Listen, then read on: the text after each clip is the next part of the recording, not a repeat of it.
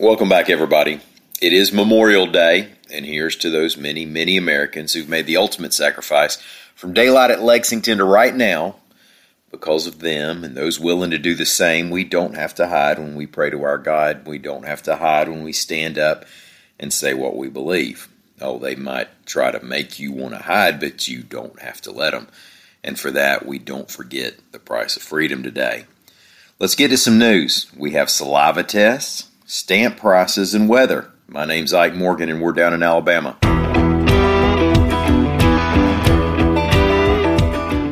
The spit test now has a higher legal standing in Alabama.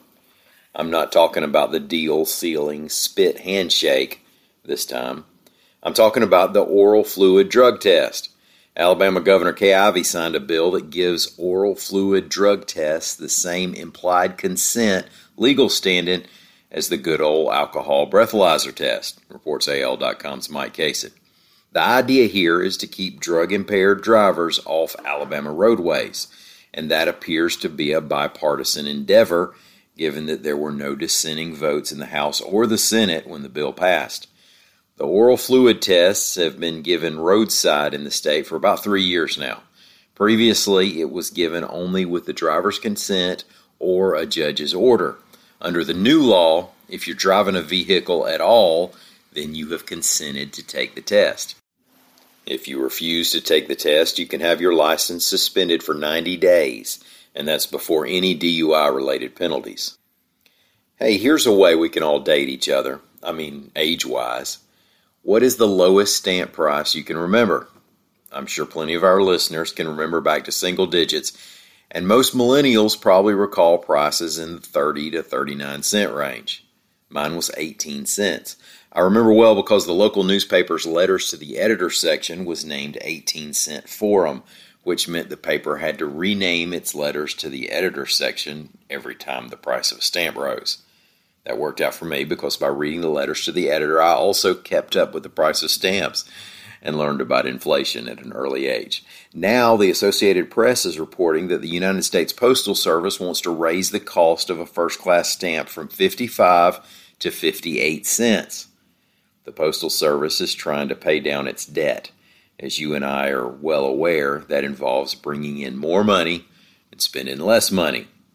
So, in addition to higher prices for first class mail, magazines, and marketing mailers, the Postmaster General's 10 year master plan includes hundreds of layoffs of what it says would be management level employees.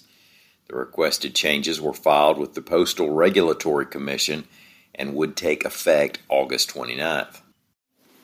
It's Monday in Alabama, and we like to look ahead to the week in Alabama weather on Mondays.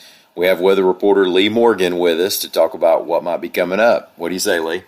Hey, well, it looks like it's going to be a quiet week weather-wise. Um, the cool weather we had this weekend is, is yeah. No, I'm sorry to interrupt. I, I went to play golf this weekend, Surprise, and it was surprise. it was cold all of a sudden. well, if you can't hack it, take your jacket. No, right? yeah, It's going to be cool this morning too for those getting out early.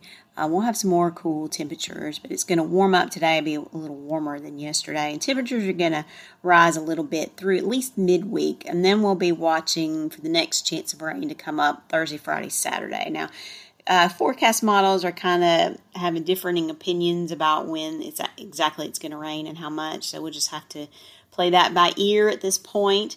Um, but just be looking for rain chances to increase probably Thursday, Friday sometime. No severe weather right now looks like on the table, so we're we're past that season, thank goodness. Not to, I mean, we still could have It's- severe right, storms, right. It's just not not nearly as likely. Exactly. Um, the other thing to note is Tuesday is June the 1st and the official start of the Atlantic hurricane season. Now, we've already had one named storm, Anna, which was short lived wheat and formed uh, May 22nd near Bermuda. And that Anna makes it seven straight years we've had an early season storm. Uh, NOAA recently released its outlook for the season and is predicting another above average summer in the Atlantic. Joy. Yes.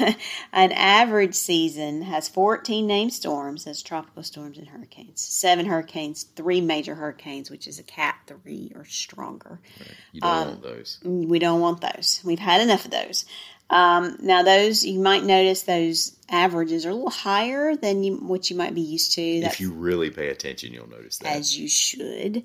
um, but NOAA is using new data sets this year. So, uh, where they were basing their averages on the years 1981 through 2010, now they're bumping it up and using the years from 1991 to 2020 for their averages. So, the other thing uh, to note is that you know June is this week, and June has the longest days of the year. The days will keep getting longer until the summer solstice. This year's uh, Sunday, June the 20th. So enjoy those longer days while they last. And you know, I know that we don't like you don't like to talk about the solstice because it makes you depressed. No, so we'll just stop June's, there. June's the greatest uh, month of the year right? Because we have the longest days. Mm-hmm. Uh, most of the fish are biting, and uh, it's not quite as hot as it's going to get. You know, in July and August. Yeah, we won't think about that right now. Though. Yeah. Thank you very much. Yeah, so uh, everything looks good this week. Oh, and along on the beach, there is a for a change a low risk of rip currents at least through midweek. So that's something to look forward to. It'll be great beach weather this week. Awesome. Well, thanks, Lee. No problem. Thanks everybody for listening. We'll be back here again tomorrow. Until then.